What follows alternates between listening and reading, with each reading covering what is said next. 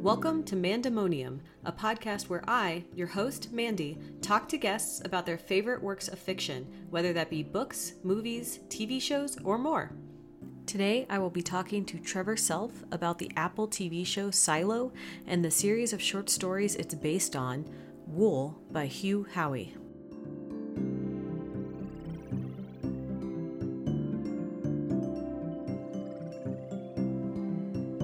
Welcome back. Uh, today, I have with me Trevor, uh, who has the honor of being the first uh, non work person on this podcast. Trevor, welcome.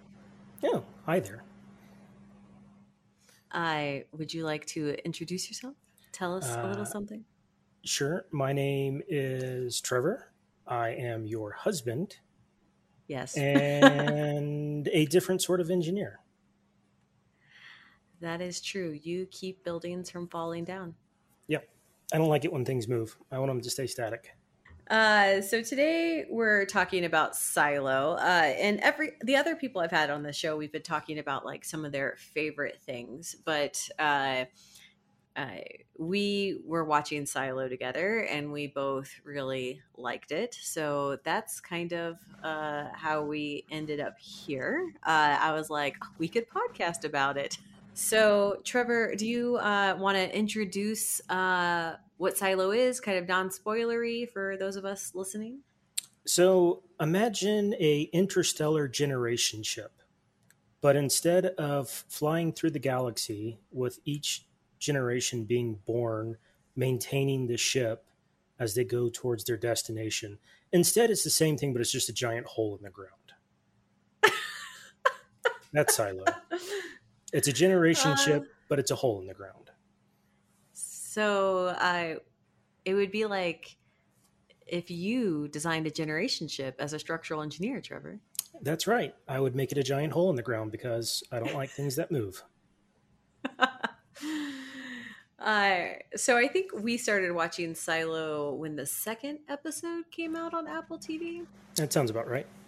Uh, so there were already two episodes out, and uh, we watched them and we liked them. Uh, and probably out of all the shows we were watching at the time, Silo was the one we were uh, the most looking forward to.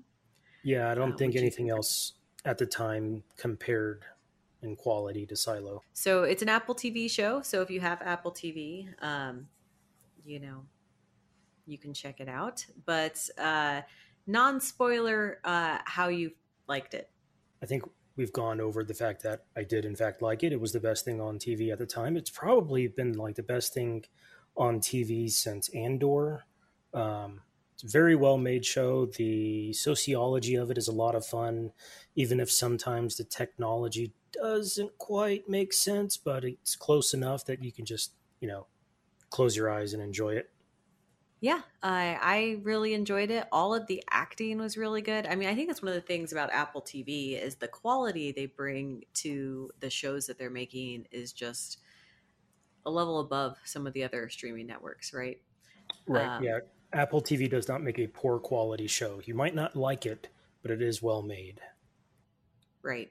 Uh, even even the things that aren't my cup of tea that I watch, I'm just like the way it's shot's really well good. The way it's acted is really good. Uh, so Silo is science fiction. It's like dystopian. Um, so as Trevor said, you have this premise of people living in a silo, but an underground silo. Uh, they know they're underground. Uh, they have like one view of the outside world, uh, which looks uh, terrible.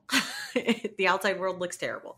Uh, it's like a tree and a hill, and it, uh, you know, you, you- we don't know what happened, but you can imagine some sort of horrific thing, like like a plague or not a plague. Plague wouldn't affect. Like a nuclear, Nuclear- war or yeah. like a solar flare or something like that. Something that would like take out the surface, right?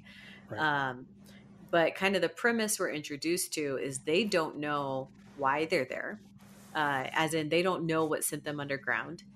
They don't know anything about the past. Uh, kind of like in the first episode we learned there was a revolt uh, somewhere around the realm of like 100 150 years ago. Um, and since then uh, knowledge of the past has really been tamped down. And the like biggest crime that you can commit in the silo is to ask to go outside because if you ask to go outside they will in fact let you go outside where you will then die it's not so much as a crime as just you know it's a promise that's always honored and you know yes. once requested is irrevocable yes which is interesting right yeah. like as soon as you say it go ahead. So, so one of the things that I'm always hung up on is like these days is showrunners, and there's so many guys out there that are making shows that are, you know, they're all right. Um, and the the guy who is running this is Graham Yost, who, if you don't know who he is, the, that wouldn't surprise me because who actually follows who showrunners are unless you absolutely hate them. But he's done things like the Pacific series uh, Justified, which is coming back, Sneaky Pete, The Americans. Like these are all pretty good shows that are out there. Slow Horses, which I love, though he's only an executive producer on that, I think. So like, guys got some uh, some good experience making things that we we like, uh, like Speed, the 1994 movie with Keanu Reeves. Who doesn't like that movie? I like it. Are you an American if you don't like speed? Uh, maybe you're just like a really old person. I don't know. maybe you just hate Keanu Reeves or Sandra Bullock. Fair. Then you might. Movie is just pure joy. Unlike Silo, which is he's it's the opposite of speed. Yeah, I mean, uh, speed is in a bus that's going fast, and the silo is there, and it never moves. That's true. That's true. uh, they definitely don't get places fast in the silo. Right. Be yeah. It's it's one of those things. It's the it's the mystery at the very beginning of the show. You don't know what's going on, but there are things that don't make sense. But you want to know why they're doing it that way, and one of them is the fact that eh, you have this silo that is roughly 450 what floors that we would call in a building today, and they have no elevators and no way of going up and or down very quickly. You have to take the stairs. You always have to walk up and down, and it makes sense why that exists at the end of the show. You you understand, but it's one of those mysteries at the beginning that keeps you hooked. Yeah, I would say this show definitely centers on kind of the mystery of why they're in this uh, environment. Uh, and, and I don't mean like why they're in the silo. I mean like uh, just the mystery of like the past and the different. Is it a conspiracy? Is it a? I mean, we had a lot of discussions about whether there right. was an actual conspiracy going on or whether it was just humans. Uh, when you talk because like when you talk about a generation ship a lot of generation ship, ship stories aren't actually like conspiracies they're just people perpetuating systems right? right that have been in place for a long time and sometimes for good reason you know you get some inevitable like weird generation ship story where somebody's like worshiping the engine and it's but it's like the that's necessary to keep the engine running. Not the worship but the the rituals that right. go with it right?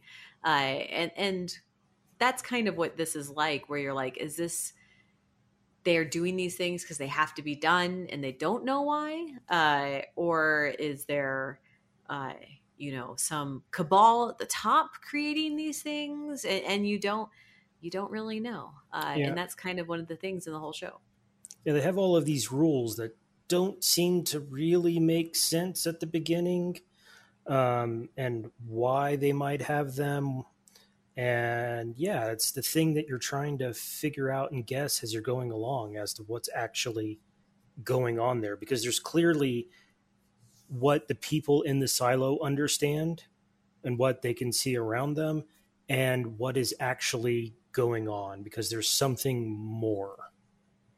Right. And we as the viewer know more than people in the show do. Like they'll they'll show us things like um uh, it, it's like in um, uh, Planet of the Apes when they go to the uh, archaeological site, if you will, and they find like the baby girl doll, and the apes are like, "What is this? Why would you make it?" And we, the viewer, know exactly what it is, and that's kind of some of the irony in the show that we see at some points, where we, the viewer, actually know more, and it's not because the show has told us more; it's because we live in modern society. Right. They're they're fascinated by a world of blue skies and you know green grass Pez because dispensers. they've and Pez dispensers because they've never seen those things before. right?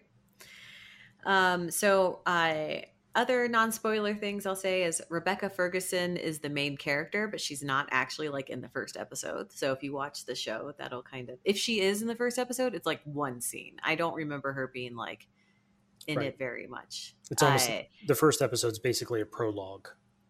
Right. Uh, and if you do watch it, the, I, I think we were watching it in like the first, you know, three or four episodes. We were like, who is this story about? Because it like kept shifting focus from like one character to another. Uh, Right. But it became clear pretty quickly that Rebecca Ferguson is the main character. And I think she produced it. Uh, So- she, she, yeah, she has like an executive producer credit on it, so she's involved with the production of it, which is uh, kind of neat. Yes. Uh, and uh, she did a really good job. And uh, overall, yeah, we uh, really like this show. I would say I recommend it to people who like, you know, dystopian literature. Uh, I feel like generation ships, uh, even though this is not in space. Uh, Same concept, If you- though. Yeah. If you like weird societal things, uh, this this is probably the show for you, um, and we would recommend it. And- And if you want to see a actress playing a role of a woman who is actually younger in the book than she is on, you know, the actress herself is, then this one's also for you. Because she was Rebecca Ferguson is either 38 or 39 when this is filmed, and in the book the character is 34. That never happens. So. It never happens, except when you know your executive producer casts herself in the role. So I she does have guess a I. she does have a leg up in that respect. Uh, and then I guess the other thing we should say before we go into spoilers, real quick, because we did watch the show and then we were both like, we want to know what happens next. So we read the book. The book Yes. is not straightforward like one book, uh, it's actually like five short stories that make up the quote unquote first book. And like, I think three of those short stories are season one of Silo um, because this was originally like self-published before it was picked up by a large publisher and now has a huge Apple TV deal. So uh, props to that author. That's hard to do. Yep. Um, so my question for you, Trevor, is which did you like better, the show or the book?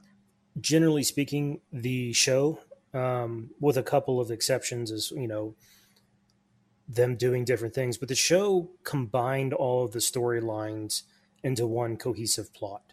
Like the prologue is more or less identical in the uh, the short stories, and it has very little connection to the rest of the story. And these ones they're directly tied together, and it's done so in a way that actually makes more sense um, because Rebecca Ferguson's character, Juliet Nichols, who very quickly becomes the sheriff, right?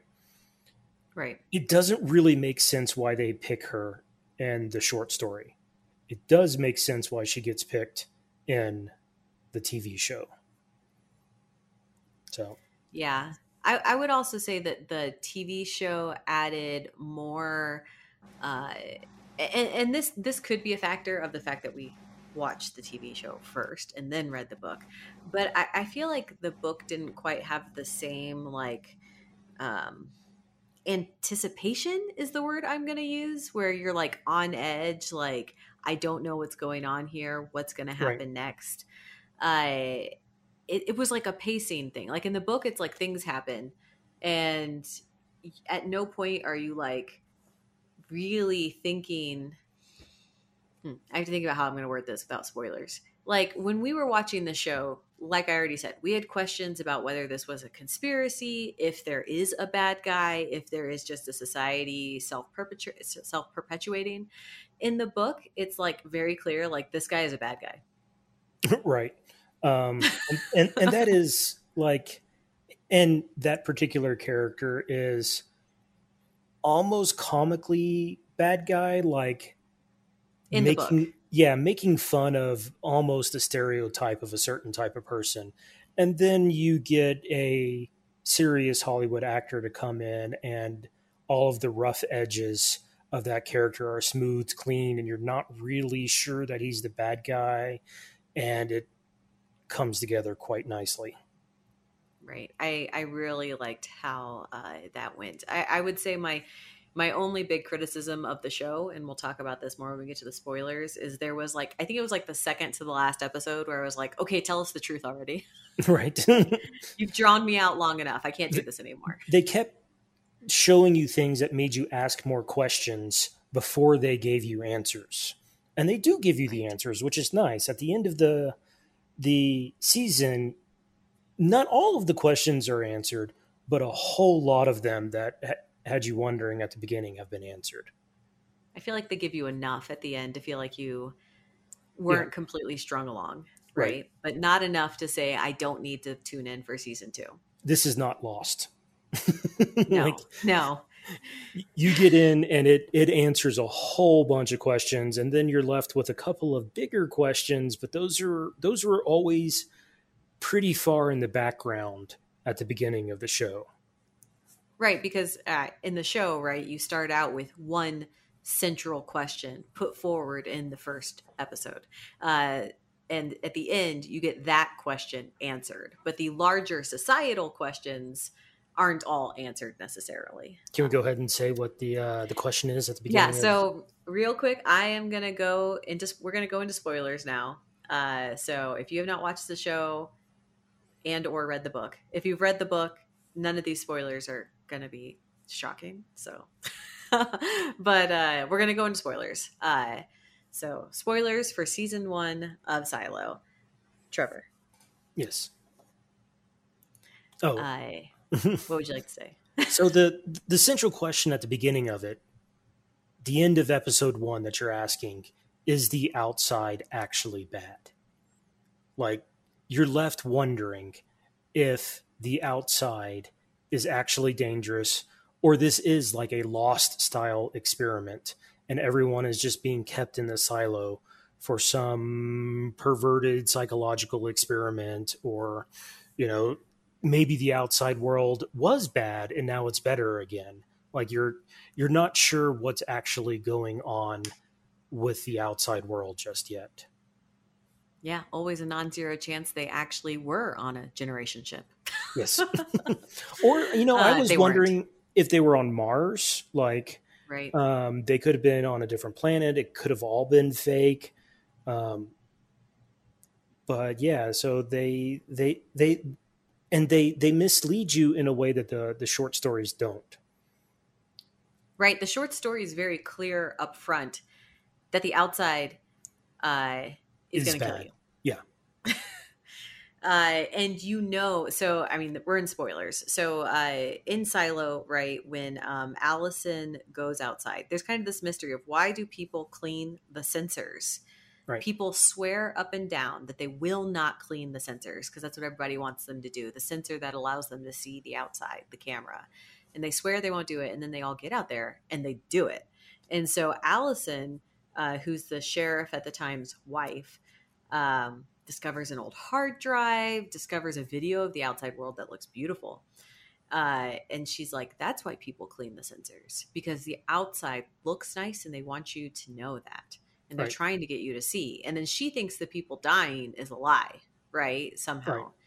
Um, that they just because if, they uh, edit in because they edit in them dying on screen and then in reality they just go over the hill and join the rest of humanity right, right. Uh, so that's why she wants because you know if she's seeing a video of everything that's green and nice outside and the screens inside the silos show that it's a wasteland and everything's dead then clearly somebody's editing at some point right Right. And that's kind of the question, right? And in the book, it's super obvious uh, what the truth is in that first uh, in the short story that makes up the first episode. right. I mean, it, it tells Uh, you how the sheriff dies and what is killing him. So it's yes. it's very clear, and it's not even like it's an omniscient storyteller telling you. It's not what he thinks is killing him. Right. Uh, whereas in the show, she gets out there and she sees all this beautiful stuff. Uh, and you, like the sheriff watching it, you know, you're like, maybe it is real. Now, I will say, uh, I had a suspicion that it wasn't real in the show because what Allison saw when she went outside was the exact same thing that she saw in the video Yeah, uh, my hesitation on why I wasn't sure that was the truth was because I thought they might have been cutting corners yeah. Just the people making production. people making this show are like, just reuse the footage. No one will notice. Right. uh, you never can know sometimes when Hollywood is being tricksy or when they're cutting corners. Right. And then one of the things the show does that's really clever, though, is when the sheriff goes outside and he removes his helmet because he follows his wife out. Right. Right. Uh, he they don't show you what he saw with his actual eyeballs. Whereas in the Right. book once again it's 100% confirmed that he takes his helmet off and sees a dead planet. Yep. uh so yeah uh in in the show you're left with this like is the outside nice? If it is nice why is there this conspiracy not to go out there? But if it is nice why did the sheriff die because i feel like it's still pretty clear in the show that the sheriff does not live after he takes his helmet off Yeah, we were wondering if the suit he was wearing was piping in bad air. bad air Right. So that's why he was taking off his helmet, as he was probably dying at that point and thought the same thing. I'm seeing a world that's great, but I'm in an airtight suit, so it must be the suit that's bad. Right, because if you can see birds, even though he probably doesn't know what birds are, but they do have animals in the silo. So if you can see an animal flying, which he sees, you would think the air would be good, right? Right. Uh, so I thought that was uh, really interesting. So the other thing that the movie, the movie, I keep calling it a movie, the TV show does really well that the book doesn't is uh, it kind of creates so in the show uh, you kind of have like a few power structures uh, and i mean that like in human power structures not in like Government. coal power yeah it's governmental power structures so you have the mayor who is this really nice old lady and you're like there's no way i'd believe she was involved in a conspiracy Mhm. uh, the sheriff works for her but also seems you know he it's not an elected position i guess it's an appoint it's an appointed position yeah, the sheriff is appointed, but the mayor is elected.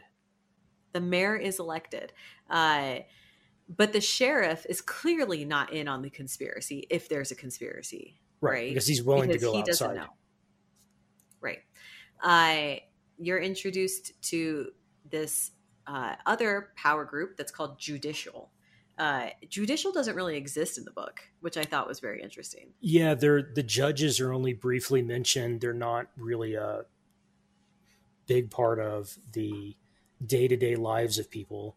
And in the show, everyone in the silo is terrified of judicial. right like everyone knows judicial is spying on them Yeah. like that they have like minions everywhere they call them like whisperers. whisperers yeah. Yeah. People that uh, are spying on their own family members and their neighbors and things like that. That said they do think that the people who are turning on water to run so people can't hear them are another level of paranoia and crazy is what the Yes. average citizen thinks right? Uh, so we're introduced to this character sims who in the show is a like the second highest person in judicial right, Uh, in the book he is um, in it he's it security. Yes. which we'll we'll get to. But I I thought that was really interesting, um, because you know he's dressed in all black. Uh, they make him like super ominous, though they do humanize him with his family, um, and give him uh, uh, he Yeah, has he- he- reasons for doing what he's doing, right? He's not a mustache twirling evil villain, right? Like he's there to to keep law and order, and he's got a family and is a family man, and he believe he truly believes in what he's doing, and you believe it pretty early. Right. And then at the what I think is interesting is at the end of the show, right? Uh, you discover he's not even in on the secret, right? It's not a conspiracy. It is not a conspiracy in the silo, is what I mean. Like Right. there is only one guy in the whole silo who knows the truth. who, Uh, who knows and- at least more in any event. Maybe not everything, but he at least knows more things. Right. And since the outside really is bad, right? Going outside is actually going to kill you. Uh, I feel like it makes even the villains way more sympathetic, right? Whereas if Yeah. this was some sort of experiment, like you said, uh, or there were humans out there, they would be evil, right? But Right. it's like they are actually doing what needs to be done for the human race to survive, as far as we know. Right. And they believe they're it, right? Like, it, Yes. they're the only humans left on the planet. And if they die, then humanity is gone. So it's like they're not only doing it for themselves as they're alive, but as if it was a generation ship, they're doing it for all the generations that come after them. Right. Which makes it really sympathetic. And so, with that, I want to get to the actual villain, which is the head of IT. Tim Robbins. Dun, dun, dun. That's the actor. Yes. uh, I believe his name is Bernard, uh, Yes, which I don't think I ever actually picked up in the show. But I, it was definitely in the book. In in the show, I was just like the IT guy. Right. Um, Well, and I mean, the in the book, he's like a small, mousy, like Weasley guy who is just like obsessed with power, like, yes. and wants to like effectively get revenge on everyone that bullied him when he was a kid. Like that's yes. that's in addition to actually, you know, making sure not everybody dies if the silo fails, but like Tim Robbins, the way they play him is that he is not that kind of person. right what i what i found really interesting right is in the show tim robbins is the head of it he seems very content to be the head of it when he's Right. called up to be mayor he's very like i don't want to keep doing this i don't want to be mayor when elections are over i step down Right. um And then he And gives a public when- speech and it's stilted, like he can't give a public speech. Right. So his character in the show really struck me as like when he was mad with the mayor about the sheriff. In the show, it very much came across with with Juliet being chosen as the mm-hmm. sheriff, I should say. It really came across as someone who's part of like a council who feels like his voice is not being heard. He doesn't like this person, and you chose her anyway, and you didn't listen to his concern, right? Right. But then it's like the mayor dies and he's in charge and he's like, well, I can't change. Too much change has happened. So I'm freezing this as it is now and I'm going to let Juliet keep being sheriff. And it's like a completely reasonable. People react, people act a certain way sometimes when they're not the one in charge. They feel like they can push bounds more. But then once they're put in charge, sometimes they become more conservative and they're like, Right. I can't make these changes. In the book, it is very clear that he just like hates everyone. It's very clear that he kills the mayor. Right. like I was like that was super clear. It, like before it happens, it's like and he noticed they were drinking out of each other's glasses. yes. And I was like, yeah, he killed the mayor. it, and then he fires Juliet from being sheriff, where that really doesn't happen in the TV show. She keeps the job basically the entire season. And in the in the show in the in the book, it's very clear that murdering the mayor is in retribution for the mayor not choosing his choice of sheriff. Right. Uh, and in the TV show, you really think Judicial killed the mayor for some, or that they were trying to kill the deputy sheriff. They Right. accidentally killed the mayor. Like it's a lot more convoluted, right? And it's a lot more complicated. You think it's Judicial, you think it's Sims, you don't think it's the IT guy at all. You think he's a little bit of a jerk, maybe, to Juliet at the beginning, but you're like, ah, he's an IT guy, of course. You know, I have Mhm. a lot of friends in IT. I shouldn't say that but uh, he's a Yeah, he- tech guy. right. And his his motivations, like the murder, is definitely over the top, like probably unnecessary and made things worse. But you can kind of get that a guy who is as controlling as him would be willing to do it to get rid of Juliet as sheriff because he thinks she could unravel things that he doesn't want unraveled. Not and he's right. And he's right. she does unravel things and she does try to expose them in a way that could cause riots or a war or something like that in the silo and get everybody killed if some critical piece of equipment is destroyed in the process. Right. And it's the show just does a much better job of making him not seem just evilly maniacal. Yes. Um, it, it it does make him seem a little more like like he's a good actor, and I don't I don't mean the uh, actor, but like the Bernard. character, yeah, is more two faced, right? Yeah. Whereas in the book, he's like incapable of that. Yeah, he. Right? It, it's definitely like he wants to lead from the shadows, he's been doing it for a very long time and he's good at it. Right. Which is probably uh, why one of the things that he wanted to kill the mayor over is that in her old age, she was going off and doing what she wanted and he couldn't control her anymore. Right. Right. And he had the head of judicial completely under him, right? Like she was afraid of him. And Juliet the, the thinks judge. she means Yes. Yeah, you, you think you mean Sims. Yeah. And so you think that the Judge Meadows, who they talk about all the time in the show, who isn't shown very much at all. She's she's only credited in two episodes. But you think she's actually running the show. She must be the person actually in charge. And you see her office and it's way nicer than everyone else's. And so you're like, oh yeah, this is the person in charge. And then she quickly base, tells Juliet that no, I'm not running it. And as the viewer, you immediately leap into thinking it's Sims. Like, right. which makes sense because he's the guy going around being pushy and aggressive. Like, well, he's got the judge under his thumb. He's like a, a bailiff with too much power, which is the second twist, right? Like, you think it's the judge, oh, judicial's bad. Oh, Sims is actually in charge of judicial. And then you're like, oh, IT is actually the head of IT is actually the guy in charge. Right. Which then comes back to all sorts of questions about like Allison, right? Because she was in IT, uh, right. the sheriff's wife. Uh, you know, who decided she wasn't allowed to have children? Right. I mean, that's a hard. Right, right. Like, and it's it. Do they even do this at all in the books? Talking about like trying no. to control the population through birth control. Yeah, I don't think they do, but so they talk show, about the birth control in they talk about birth control in the book, right? right? But not that uh, anyone that people, secretly still has their birth control, even though they were told it was taken out. Yeah, I don't. I don't remember that being in the book at all.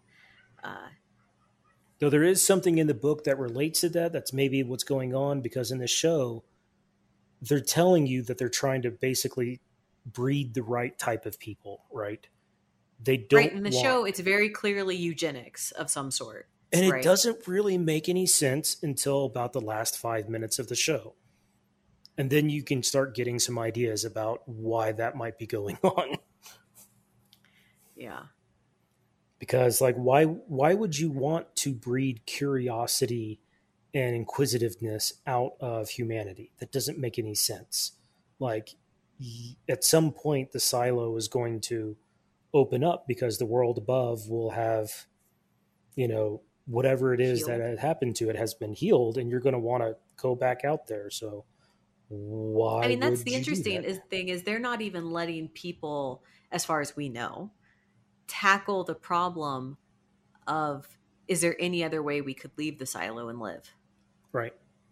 So yeah, right. in the book they they talk about at least sampling the air whenever somebody goes out and getting a report on that. Like, is it getting better? Is it getting worse?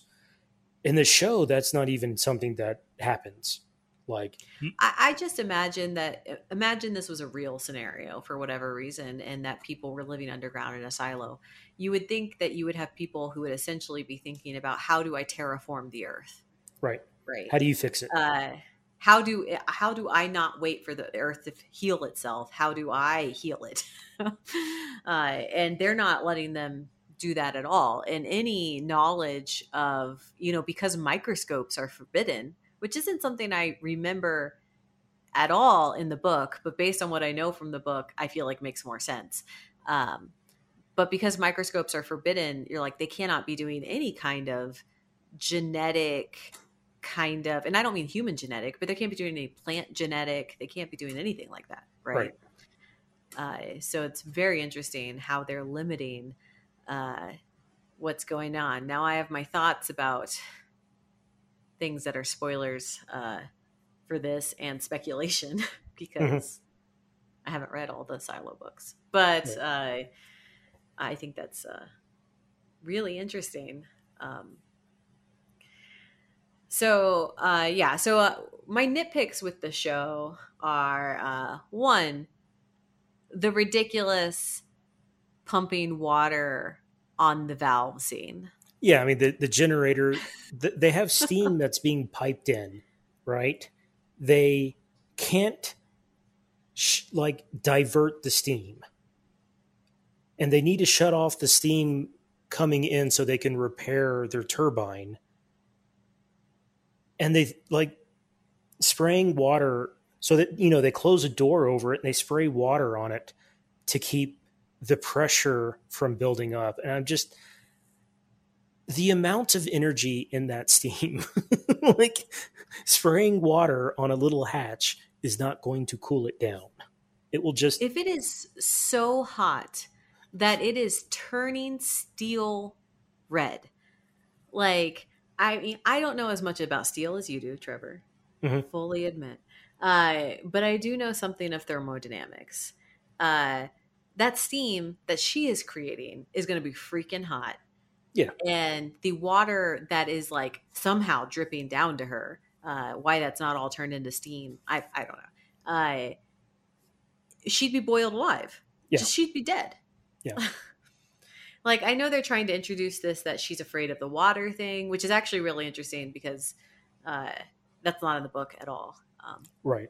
And there's going to be a payoff. yeah, there there that's foreshadowing for season 2 it seems like that she's afraid of water to some degree. Or maybe that this is right. the thing that allowed her to get over being afraid of water. I'm not entirely sure. But well, I yeah, mean, it it's was, clear it's setting up that she is willing to face her fear of the water to fix something. Yes. Right. But it was a ridiculous uh, scene. completely unnecessary and ridiculous is the thing that gets me is that it's I really didn't think that scene was necessary to set up this fear of the water yeah. or whatever is coming. Like, um, it was. There are other a, ways she could have been in water situations. Yeah, it was a very tense and suspenseful scene that I wonder if they added into this show because it's a fairly slow show otherwise like all it's of not the, an action show. It's not an action and this was an action sequence. Yeah. It felt a little bit of it like an action sequence in um oh what is the name of the tim the toolman science fiction movie making fun of star trek? Um Galaxy Quest. Galaxy Quest. You know, they they go through that that scene in it where the there's chompers. like the chompers that are coming down. And of course, it's calling back to making fun of the show that they were. It felt a little bit like that that they were creating a scene that was like Galaxy Quest chompers. Yeah, I mean, I would say that whole situation in Mechanical is in the show is an example of Hollywood taking something that in the source material is actually very calm and straightforward and making it frantic. Uh, and making it frantic because they were like, we need to create more tension. We need to create some sort of action scene. There's got to be like this deadline. Because in the book, when they go to fix the generator, they take like a week long power holiday, they right. call it. Yeah. And there's no question that the backup generator will work during this time. Like, it'll this, work enough. This was like taking Harry, did you put your name into the goblet of fire and then yes. amping it up? Harry, did you put your name in the goblet of fire? He said calmly. He said calmly. it is exactly that situation. Yes. Um, so that that was probably the most ridiculous thing. Um, and then of course my other thing is that second to the last episode for me was not satisfying because in the second to last episode, Juliet discovers what we learned in the first episode. Right. And so it's just like she finds she has the hard drive, they get the information off of it, she sees the outside world, and I'm like, we just spent nine episodes rediscovering what we discovered in episode one. I better get something in the next episode. Right. like it, it felt very like this is the problem with prologues. Like Yeah. um I think it all did pay off because that moment when she hacks in and tries to send the video to everyone in the silo. Mhm. And then Bernard tells everyone in the spying room not to look, including Sims. Like, that was like chef's kiss, right? Right. Uh, because at that point, you didn't know Sims didn't know that Right. that is the moment that's like Bernard is the only one who knows. Right. And So- he tells her she almost killed everyone in the silo. And in the end, you're like, he's right. She He's almost right. killed everyone in the silo. Or at least had a chance to, right? Right. Because if that had gone onto everyone's screen and everyone had thought the outside was good, they would have tried to get outside. Right. Yes. Which is uh, not a good idea because it's Yes, not actually good. Possibly relevant to maybe what happened uh, in the second half of the book that we are not talking about at this Right. moment. um, so, yeah, uh, I find that really interesting. Um, uh, the other thing that uh, the show did a lot better than the book, I'll say, is um, actually Paul Billings's character, the um, uh, the guy who would have been sheriff Right. in the book when he turns on Bernard, uh, it's very sudden. Yeah, you like. you kind of don't see it coming at all. Like right. and and I mean the the book definitely has more limited point of view characters, right? Yes. Paul Billings is a point of view character in the show. He's you not in- yeah, he's not in the books.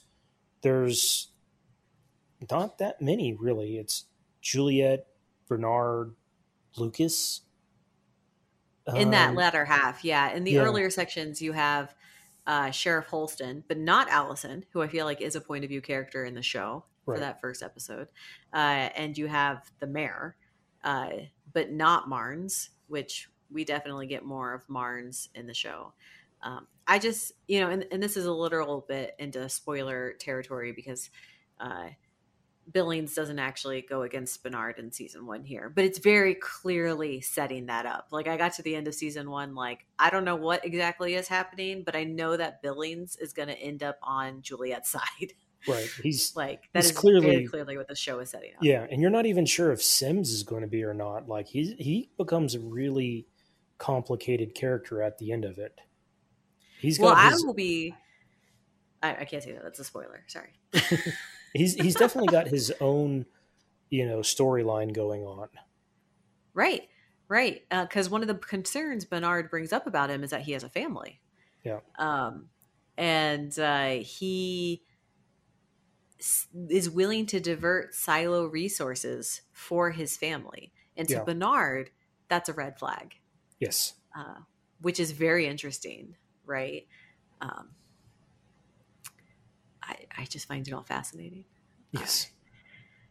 So, in light of that, uh, and we're running out of time, I would like to transition to book spoilers, which do uh, spoil uh, season two, probably, of Silo. Um, so, uh, if you are still listening and you want to know what's going to happen next once Juliet leaves the silo, uh, also, I, okay, so I will say one last criticism because we're going to go into it with the book. In the show, it's a lot less clear how Juliet survives. Like, you know, it has something to do with the heat tape, but it's definitely not as well written out as it is in the book. The book makes it Right. very plain. yes. So I, at the end, I was like, "So is the heat tape poison?" is what I was thinking. Uh, it's not poisoned; it's just terrible heat tape. Apparently, it's very Yes, bad and falls apart. It's engineered to fail. Yes, at a certain amount of time, which is why everyone dies before they go over the edge. And in the book, it's clear they figured that out before Juliet goes up. Uh, Quite a bit so- beforehand, really. Yes. Uh, where in the show it's a lot more tense, and uh, I was really thinking that it was like an Ella Enchanted level of an Ella Enchanted, right? The the crown is poisoned. hmm you can't poison a crown. I, I'm sorry, but I was like, is this like a poisoned crown? Is this like poisoned heat tape? How would you even do that? Like some contact poison that doesn't kill the people who put it on you? I that is not the situation.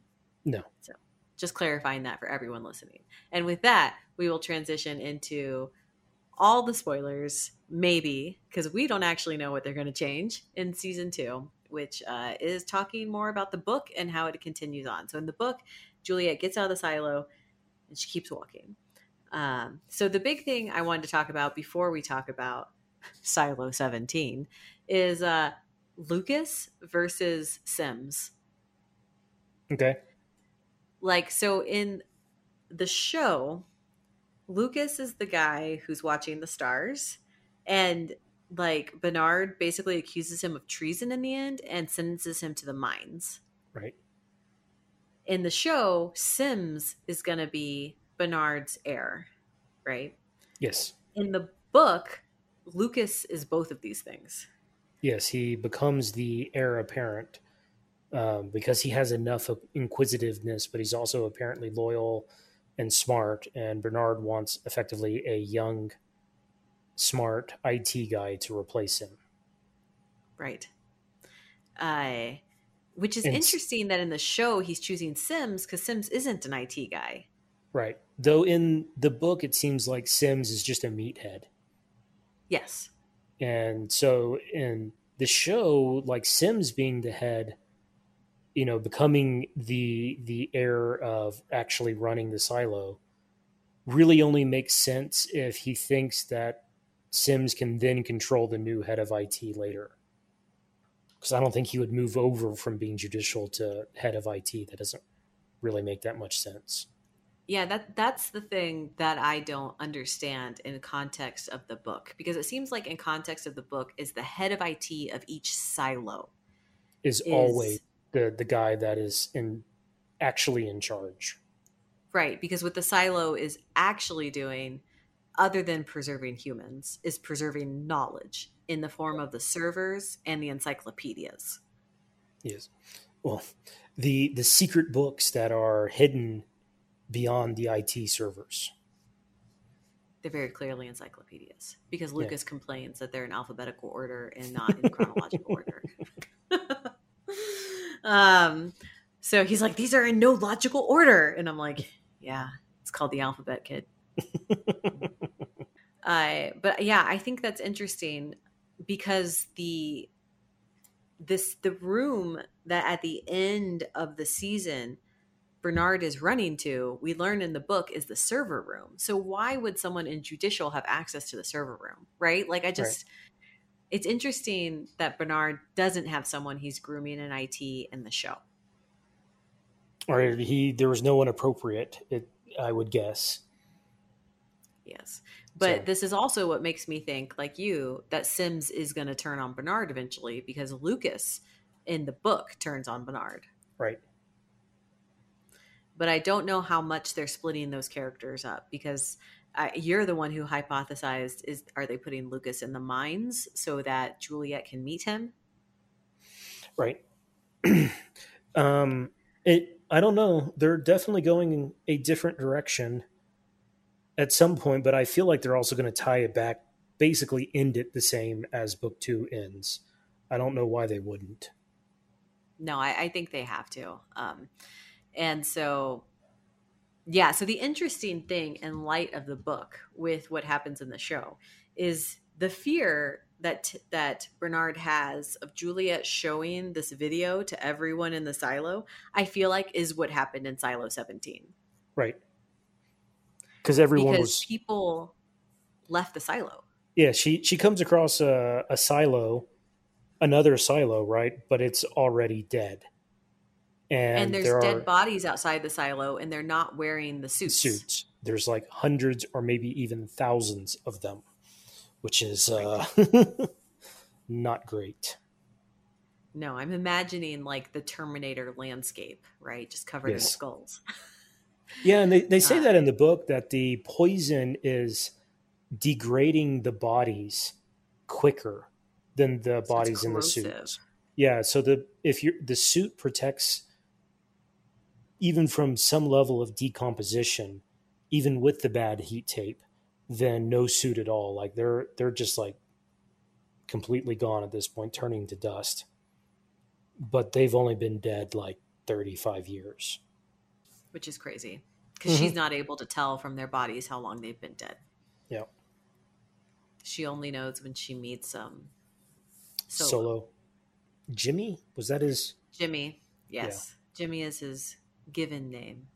Uh, in Silo 17. She's able to break into Silo 17 uh, and get things running again, which I feel like can only happen if you're in mechanical. But then the problem is what's going back on Silo 18, which is the number of their silo, because there are 50 of these suckers, almost like the number of states.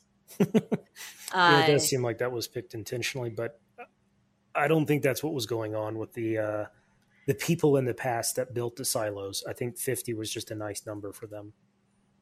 Probably. You're probably right.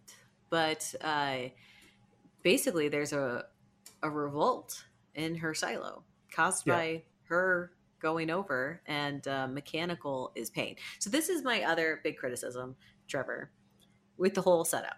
If you are really trying to keep order in your silo, so I understand that this isn't an actual conspiracy. Only one guy knows the truth in your silo. Mhm. Uh, you have to have two people to be a conspiracy. Um, but if I was trying to maintain order in a silo like this, I feel like the heads of the important departments would be a part of my governmental council. I mean, yes, if you were actually trying to have a effective government uh, with the will of the people behind it and elections so that everyone felt like their voices were heard to minimize the chances of rebellion but that's not what's actually going on I mean, what would they have done if mechanical just blew up their own generator and killed them all? Right? Like, I mean, yeah i mean that would be suicidal give me but- liberty or give me death. yeah and if you come in here and try to to you know force us along with your will we will scorched earth the generator Yeah, we'll kill everyone. Mhm. I like I, that. It just seems like it's just that Uh, people aren't willing to kill their families elsewhere is what they're relying on Yeah. The the thing I would have in the silo is a phone at the top that reaches a control station at the mids that reaches a control station at the bottom. Mhm. Just one phone line. I'm not asking for full phone comms. I understand they're actually trying to stop people from talking to each other. Yeah. But maybe it would be important for the mayor and the head of mechanical to actually occasionally talk to each other in case there's a mechanical emergency. isn't it kind of weird that they never even discuss phones at all ever like radios exist but radios are only used by effectively the law enforcement because they're- only have one channel they don't know that there can be multiple channels Right. but radios The at some point operate in a very similar way as a phone with like using a um, a microphone you know you're basically detecting vibrations and moving a solenoid around I- a, a I coil I assume and- this is why they added in the show, though, that judici- judicial is so authoritarian. Because the Yeah. only way to stop humans from solving problems is to actually stop them right. Right. you find out that and somebody's people. Somebody's doing something that they're not supposed to and you either disappear them or you frame them or you throw them off the railing and Right. So, because in the book, it's very clear. It's or no, sorry. In the show, they make it very clear that judicial literally has a camera in everyone's home. yes which they do not in and the book. while right and while they can't watch everybody all the time because they're only human uh, i imagine they have algorithms that listen that flag for certain things and then go back and review the footage. Right. Um, certain words would trigger human review. Right. And so a phone line would probably do that. Though it was very interesting to me because they never used the word phone but that switchboard in the server room is very clearly a phone right? Uh yeah. It's a switchboard between the various silos and you put it it's an old school you plug it into the silo you want to talk to we see Bernard doing that at the end of the last episode, right? Like he go he Do we? I thought he just runs in there and we don't actually see okay. him go. We, he just runs into that area, the server room, in a panic. And then comes out later. it- yes, if he comes out, it might just end with him running in there to tell them that she's beyond. She has survived and is over the hill. Because that's in that's in the the order, right? What happens when someone Yeah. doesn't die in a cleaning? And like I don't like the backstory of the whole silo system. Like In the book. in the books, and I hope they deviate from it. Um, I don't think at some point that they they can deviate too far because they are contacting another silo. So clearly, there's some people that are in charge, or at least other people to consult with. But the basic story from the books, it, I feel like it's so overdone in Hollywood in general that there's this secret cabal of people that wanted to kill everyone on the planet and start over again. And so they use the government to build things that the government would never build. Like these things, other than being a bomb shelter in the event of a nuclear war or an asteroid, like the government is not going to build 50 of these gigantic silos. Um, Yeah, I guess I will be fine if the story in the end is just a twist on that. That because because the the thing that you know Lucas picks up is that we must have known the war was coming to build the silos, right. right? So that means we started the war, and I'm fine with that, right? If at the end of the day what they're saying is America prepared for a war because it's in Atlanta, Right. right? Uh, America prepared for a war. We wanted first mover advantage, so we went for it, Right. and it was horrible, and we all died. Yeah, maybe think this that's is yeah, and it it, But it in the book, there's this implication of wanting to murder everyone for like a creation of like ideological purity to repopulate the planet with only our people. And I'm like, that's a terrible idea because I don't know what they did to the surface, but the odds of everyone surviving for the surface to be the odd like this being instead of the idea of this being an ark, right? Because Mhm. if you are blowing up the world with the intent that you're going to come out again, what you're saying is is this is like Noah's ark, but you know it's going to be okay on the other end. And the level of destruction we've seen, no one can think it would be okay on the other end. It's got to be more like all options were bad. We started a war, it went horribly, but we prepared Or- for it. I mean, it's like a lot of things in history. Sometimes you can just see wars coming, like right? Like World War One or World War II. There were people that knew it was coming. It was clear or that it was coming. War. Or the Civil War. The Civil, Civil War, War we brewing since we became a nation. yeah, and we really had an idea that it was coming for almost a decade before it happened. Like people were like, "This is this is going to end in violence." I would hope that they don't go that route because it's just like the powerful elite was dissatisfied with the fact that they weren't going to be the powerful elite anymore. It wasn't even that America wasn't the top dog anymore. It's that the, the people that felt like they were in charge weren't going to be in charge anymore. And they would rather kill the entire planet and start over again than allow that to happen. It's very like a type of conspiracy theory that's really Mm, popular I got right the now. impression it was that it was America was dying, and No. rather than let uh, go of the power they used to have, America, America blew up the world. I don't think that's. I mean, I've only read a little bit of the second book, and I put it down because even though it is well written, like I have heard some complaints about that. It's it's a story that I just don't particularly like. It seems like that's where they're going with this. Is that the elite just want to be the elite?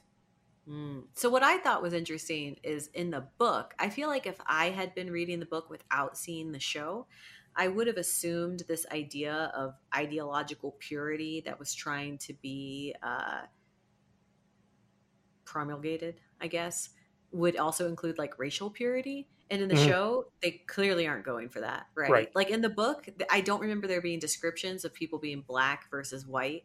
Uh, which would if you've lived in the silo forever and you're all the same race you would never think to describe someone's skin color if there's literally no such thing as black people in the silo. Right. And you can't even get Um, a tan. So, Right. like, Which it would it makes more sense to me of this as a lifeboat and less of an ark. I'm so I'm going to use lifeboat to mean like how we use lifeboats, right? The ship is sinking, you put people in the lifeboat, but you prepared the ship has a lifeboat. Whereas an ark is you know the world is going to end, you put everyone in an ark, right? Right. Uh, so if this is a lifeboat, that makes more a lot of sense to me that they're such a racially diverse cast because Atlanta is a racially diverse area. So seeing Right. that most of the cast is either black or white makes a lot of sense with the makeup of Atlanta, but it also makes sense that you have Lucas, who's uh, uh, seems to be of you know uh, Indian, Pakistan, that kind of area, right? Uh, I don't know where the actor is from because in Atlanta you actually have a large population of people from all over the world. yes. Uh, I lived in Atlanta for six years. uh, so you're going to have people of various ethnicities, but your two prime ones are probably going to be black and white because those are your two largest uh, races in the city of Atlanta. Uh, but that makes sense in a lifeboat situation. It doesn't make sense if we're creating this ideological. Pu- I, I just when I think ideological purity, I feel like those people always run rampant with all sorts of weird purities, and then suddenly everyone's a the same religion, b the same race, c Yeah. you know whatever, And- right? And I think that's that's what explains the breeding program that they have going on. They're not looking for ideological purity.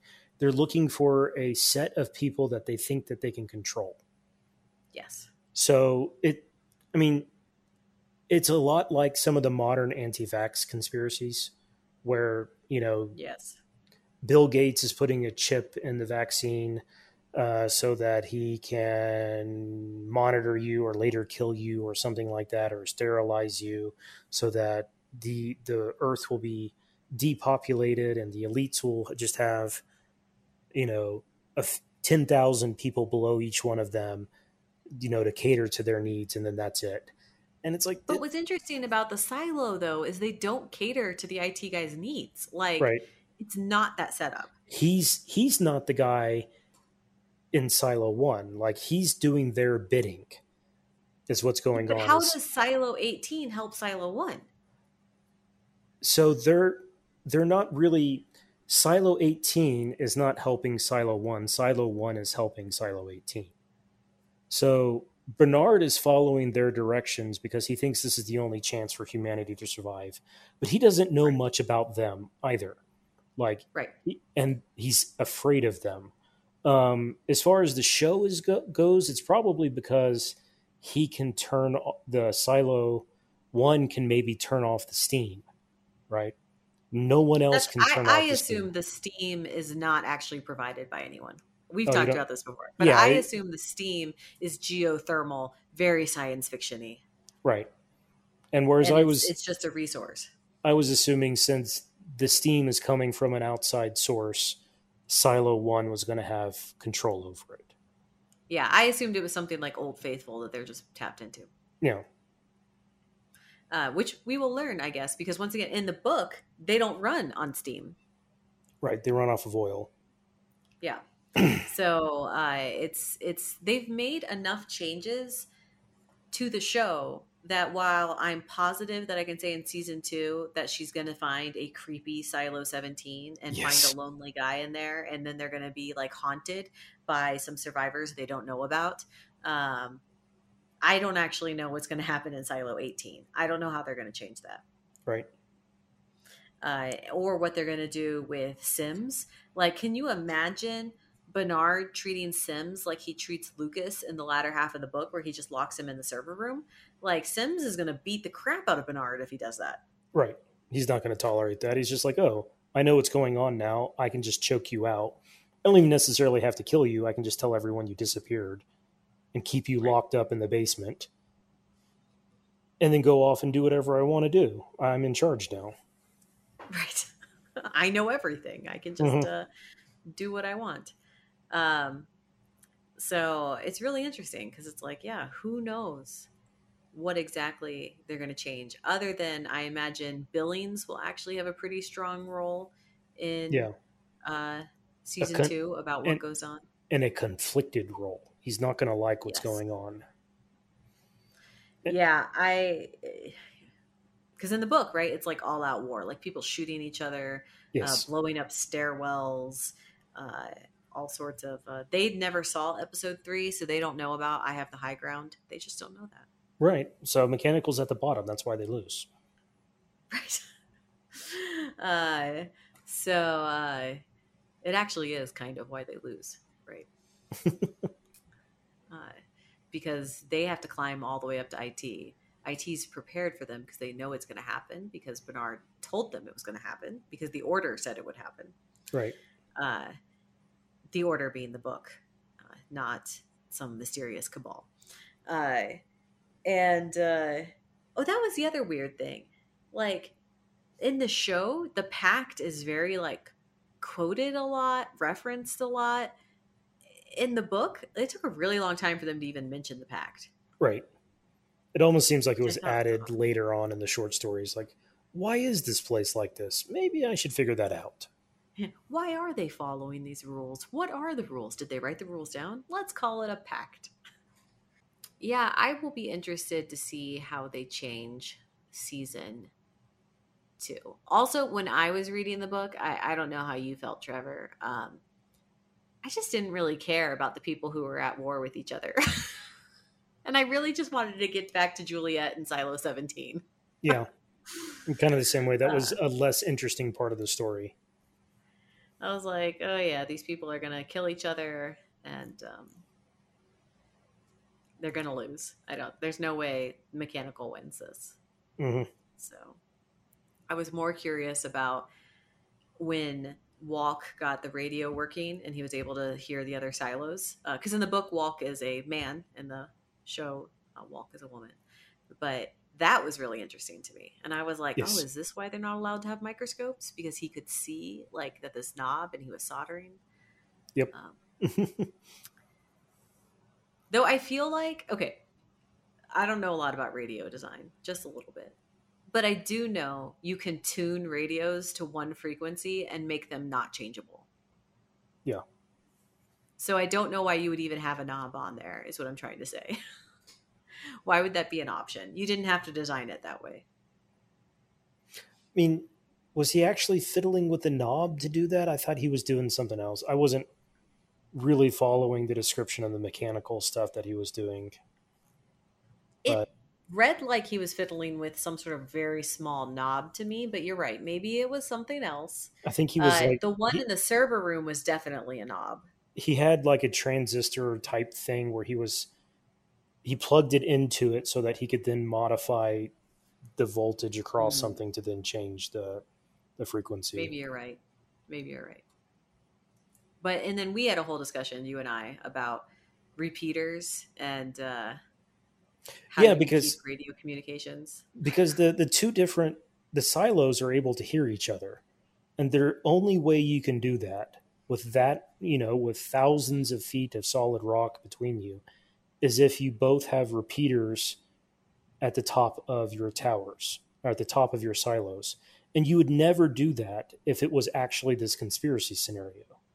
That's and so like the, what's going on in the books doesn't quite make sense with the story in some regards but you know technology not meeting the psychology or the uh, sociology of it all i think is pretty common in fiction right Yeah, I guess I would just think that maybe you have the repeaters on there for when you reach a level where silo one okays everyone talking to each other because you've reached the end of the time in the silos and you're about to come out. maybe But then I'd feel like you'd put some sort of mechanical device between that repeater and the rest of your radio network, right? So that you have to turn on the repeater. right You can only access it at the end. But once again, we are probably overthinking this. hmm Writers don't always uh, have answers to when engineers read their stories. right they, they don't necessarily like think of the physics of some of the things that they're doing I yeah, I don't know what uh, the author's background was. Uh, even science fiction writers who are engineers and scientists sometimes hand wave things for a better story. And we would all prefer a better story than a crappy one. So we generally forgive it. Well, they'll just have Uh, to, you know, fix the conspiracy around why it was created, why the silos were created, and that'll solve the uh, the physics problems. It says he worked as a bookstore clerk, a yacht captain, a roofer, and an audio technician. So he may actually know something about radio, depending on what it means by audio technician. Right. Uh, that could just mean like a sound guy for like uh, A- A rock band. a church or a rock band, or it could mean someone who's actually fiddling with radios. Like it Right. could go either way. so uh yeah, but you know, we'll forgive the uh if we're gonna forgive the show for not boiling Juliet alive in that water, we've got to forgive the book for its radio repeaters. Right. Um so yeah, we should probably wrap up. Any last thoughts about the book? Mm, only that I want them to change some of the storyline, but that's it. Yeah, I mean, I, I think it's actually pretty rare that you or I like a book, uh, like a TV adaptation or movie adaptation better than a book.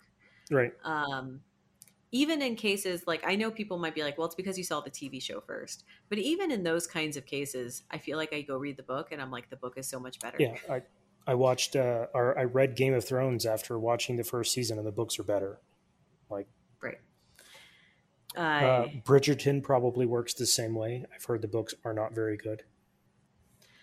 I yeah. Whereas we really like the show.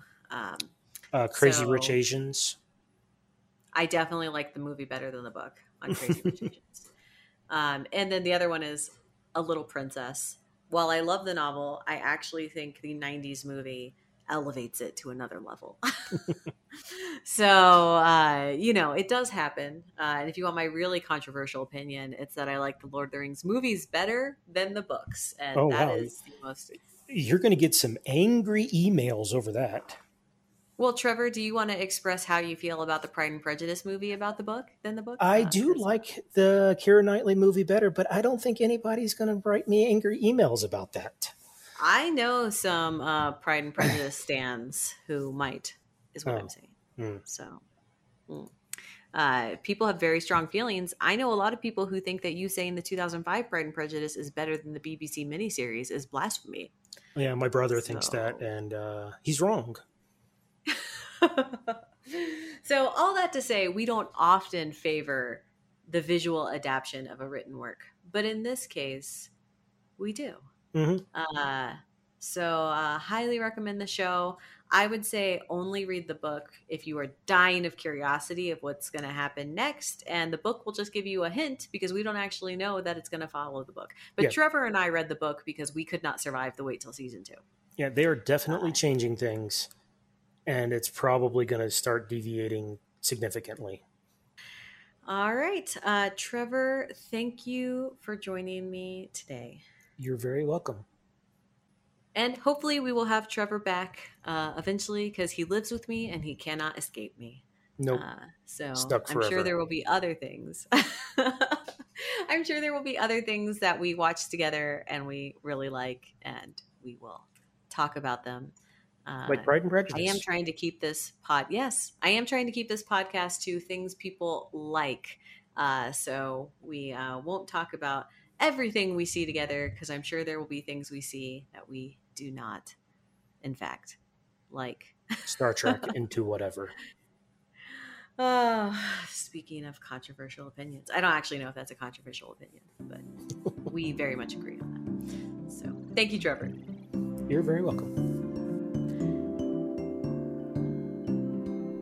We hope you enjoyed this episode and that you will join us again next month on December 15th for a special holiday edition. I'll be talking about the 2006 movie The Holiday with Michael Burgett of Screen Nerds Podcast. Thank you for listening to Mandemonium. You can find me, Mandy, on Twitter at brown underscore Ajah. That's A J A H. You can also find the podcast on Twitter at Mandemonium Pod, and we also have a podcast Facebook page. Theme music for this podcast was created by Skips a Beat Music. Thank you so much for listening, and we hope you come back next time.